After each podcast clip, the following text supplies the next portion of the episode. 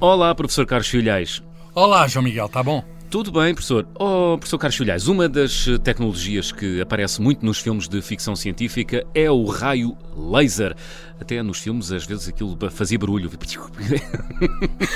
o, barulho o barulho já é um efeito sonoro. É um efeito especial, mas, mas João há Miguel. Filmes no, há filmes, no, sei lá, até no Star Trek e nessas Sim. coisas. Há, há muitos filmes com essas armas, eh, enfim, de luz. É, não é? O que é o laser, professor? É uma super luz? É isso? Bem, de certo hum. modo, podemos dizer Mais que é uma, uma superluz. É uma luz que tem um só comprimento de onda. Portanto, é uma luz monocromática, tem uma só cor.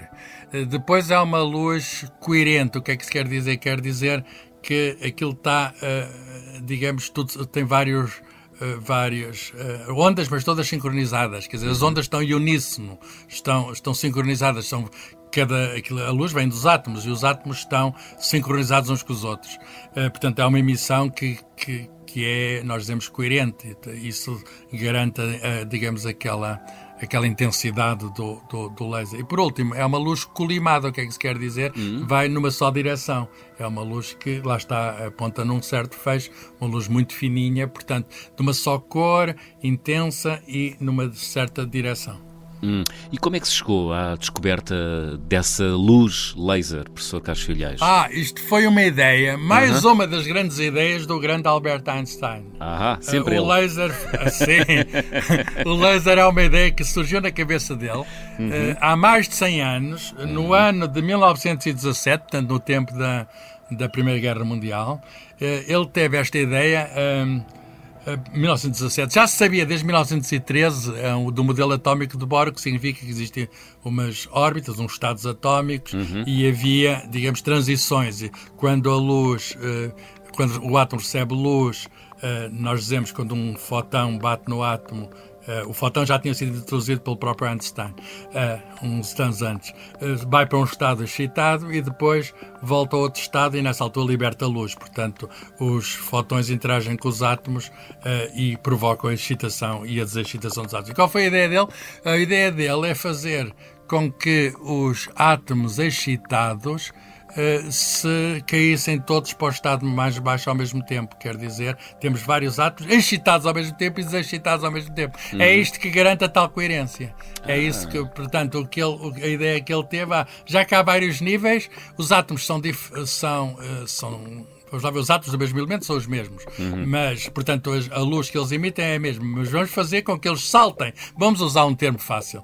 Com que os elétrons saltem para, para, para um nível acima em energia uh, uh, ao mesmo tempo. É uma uhum. emissão, por isso é que se diz estimulada a palavra. E depois eles decaem imediatamente também, também ao mesmo tempo. A palavra laser significa, em inglês, Light Amplification by Stimulated Emission of Radiation. Em português, amplificação de luz luz por emissão estimulada de radiação. Quer dizer, nós precisamos de lhes dar uma ordem para eles saltarem e eles saltam e a seguir eles respondem e isso é feito, digamos, numa pequena câmara de um material uhum. que pode ser sólido, pode ser eh, pode ser gasoso, pode-se fazer lasers de vários tipos de materiais e que dão vários tipos de luz. Pois, isso é a prática, mas depois como é que se passou, isso é a teoria, aliás, depois como é que se passou à prática? Ah, sim, isto, isto, era na teoria, o, o, o Einstein uh, não chegou a ver um laser, nunca. Nunca? Uh, o, não, o laser de luz visível que nós vemos uhum. é do ano de 1960, ah. feito por um americano, Theodore Myman, nos laboratórios chamados, na Califórnia, chamado UGS Research. UGS era uma companhia de aviação. Uhum. Uh, e, e, e ele acendeu, eu sei exatamente o dia, porque é o dia 16 de maio de 1960, porque hoje é comemora-se o, o, o, Dia Internacional da Luz é, é precisamente a 16 de maio. Ah, portanto, eu, como tenho participado nos Dias Internacionais da Luz, eu gosto muito de luz. a luz é, atrai-me. É a luz atrai-me. A luz atrai-me. Já houve um ano internacional da luz no ano de 2015 uhum. e, e nesse ano uh, estabeleceu a Unesco que 16 de maio é o ano internacional da luz. Da Curiosamente é, é, o dia de aniversário do Zé Maria Gago, um, um físico que infelizmente já nos deixou. Uhum. E então ele nasceu no dia da Internacional da Luz. Ora bem, o que é que, o que, é que ele O Theodore Mime acendeu o primeiro laser com material sólido, rubi, eh, e é um laser, digamos, uh, visível. Mas antes disso, tem uma pré-história. Ah. Tem uma pré-história. Foi uh, o primeiro laser, uh, não era bem laser, era um maser. O que é que se quer dizer? Não era com luz visível, era com microondas. M de microondas. Ah. E portanto, antes do laser houve o maser. Fez a mesma coisa, mas com microondas. As microondas foram uh, bem estudadas no tempo da guerra, até para usar nos radares, não é? Foi, foi digamos, o conhecimento do radar, uhum. que é resultado das microondas, que é uma aplicação das microondas que permitiu a superioridade dos ingleses na, na guerra que tiveram aérea com os alemães. E, e a partir da Segunda Guerra começaram-se a fazer vários estudos de, dessa luz, a luz invisível, de microondas, uma luz que nós usamos nos telemóveis, etc. E conseguiu-se fazer um, um, um, um maser. Portanto, um, o mesmo fenómeno foi feito com essa luz invisível. Uhum. E foi, quem é que fez isso? Foi um senhor americano, Charles Stones, que, que, foi depois premiado com o Nobel da Física em 1964 eh, e deram o prémio Nobel também nessa altura a, a, outras pessoas. Russos, dois russos. Era o tempo nessa altura da Guerra Fria e os russos não sabiam do que estava cá a fazer e havia falta de comunicação entre os dois mundos, o mundo ocidental e o mundo soviético.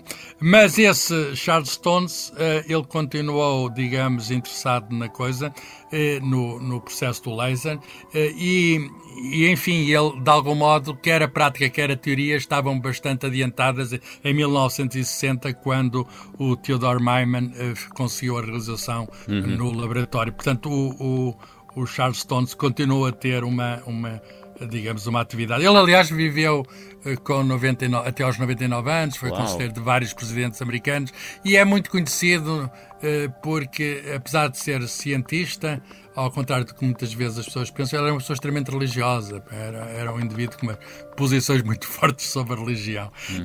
e, e, e, portanto, é, é, é, de algum modo um dos, um dos, pais do. O pai é Einstein, não é? Mas é, mas é quem, quem ajudou a realizar na prática, embora, embora, digamos, o primeiro não foi exatamente ele. Uhum. Uh, a luz brilhou pela primeira vez num laboratório da Califórnia. Depois disso, aquilo nunca mais parou. Aquilo tem aplicações. Na altura que foi inventado Sim. o laser de luz visível, chamava-se uma solução à procura de um problema. Porque. Como assim?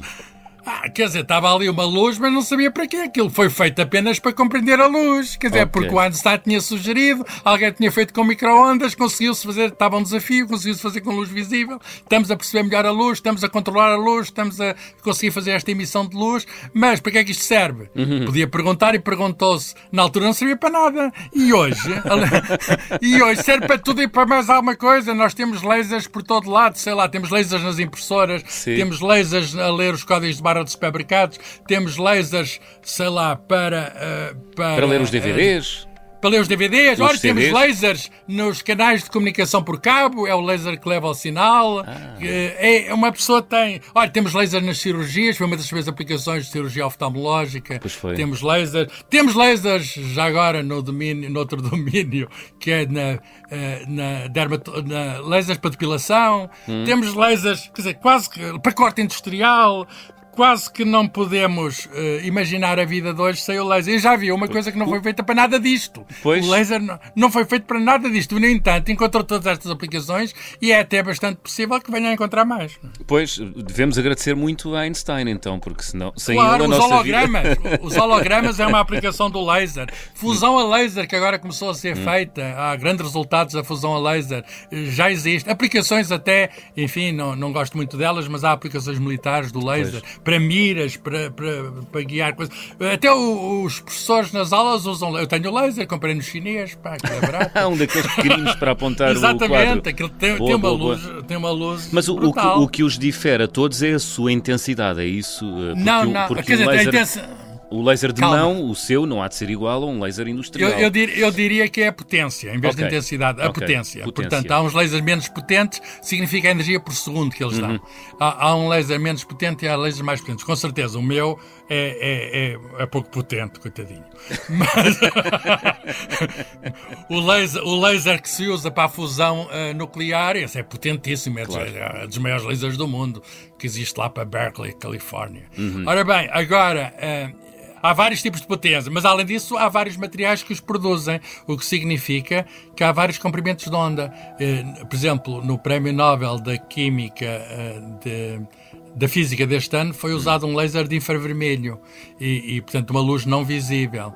E, portanto, pode-se fazer de infravermelho. Agora, o desafio está em fazer uh, com outros tipos, já, já falei de microondas, uhum. uh, fazer um laser, por exemplo, de raio-x já se conseguiu, foi uma grande corrida. Uh, é mais difícil fazer de, destes comprimentos de onda mais curtos, portanto, uma luz mais energética, porque os equipamentos são mais rápidos, mas já se conseguiu fazer de raio-x. E o, o grande ambição de alguns físicos uhum. é fazer um laser de raios gama que até poderia resultar numa, certa, numa super arma. Já o, o laser de raio-x é perigosíssimo.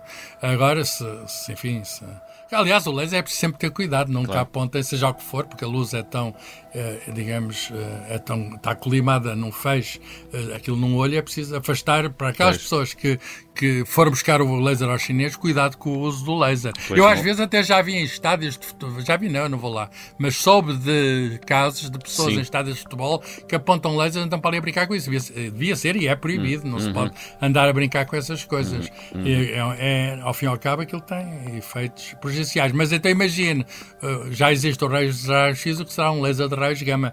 Por outras palavras, algumas daquelas coisas, explosões da, dos filmes de ficção científica com umas armas de luz, etc., enfim, pode vir a ser uh, uma realidade. Possível. Não é? Portanto, não é um assunto fechado o raio laser não, na história da ciência não, e da tecnologia. De modo nenhum. O engenho humano não acaba. E mesmo conhecendo nós os princípios do laser, vai ser possível é possível arranjar novos materiais que emitem luz. Portanto, a escolha de materiais é variada e pode-se arranjar novos materiais que, que, faz o laser com base neles e, e até há lasers que normalmente um só laser, uhum. um só laser só dá uma certa luz com uma certa cor. Eh, mas pode haver lasers que têm reações químicas e ao fazer reações químicas muda a substância e muda de cor. E isso pode-se fazer com um botão ajustável, quer dizer, há certos lasers, nós ditos, são lasers ditos decorantes, em que uma pessoa com um botão consegue mudar a cor do laser. E isto é uma coisa também espetacular. E, e, e útil, espetacular e útil. E a gente útil. pode, pode querer regular como quem regula, sei lá, eh, qualquer coisa num aparelho qualquer, regular a frequência, da, a, a, o comprimento de onda da, da luz emitida. Portanto, o laser já tem mais, teoricamente, mais de 100 anos, na prática, mais de 50, hum. e tem um grande, tem um brilhante futuro à sua frente. Ah. muito bem, muito bem. Professor, não se esqueça de partilhar o programa desta semana nas redes sociais. Aos ouvintes que nos escutam no telemóvel, colocamos uma pergunta, que nos escutam no telemóvel, na plataforma Spotify. A pergunta é a seguinte: em que ano brilhou o primeiro laser de luz visível. 1953, 1960 ou 1962? Vá lá responder à nossa pergunta. Eu não vou, que eu sei, eu sei. A professor sabe. Eu acho que disse. Eu também acho que sei, também acho que sei. Disse, disse, disse, disse. disse. Envie-nos sugestões, críticas, perguntas, ouvinte.observador.pt. Professor Carlos Filhais, foi um gosto uma vez mais e até para a semana. O gosto foi meu, até para a semana.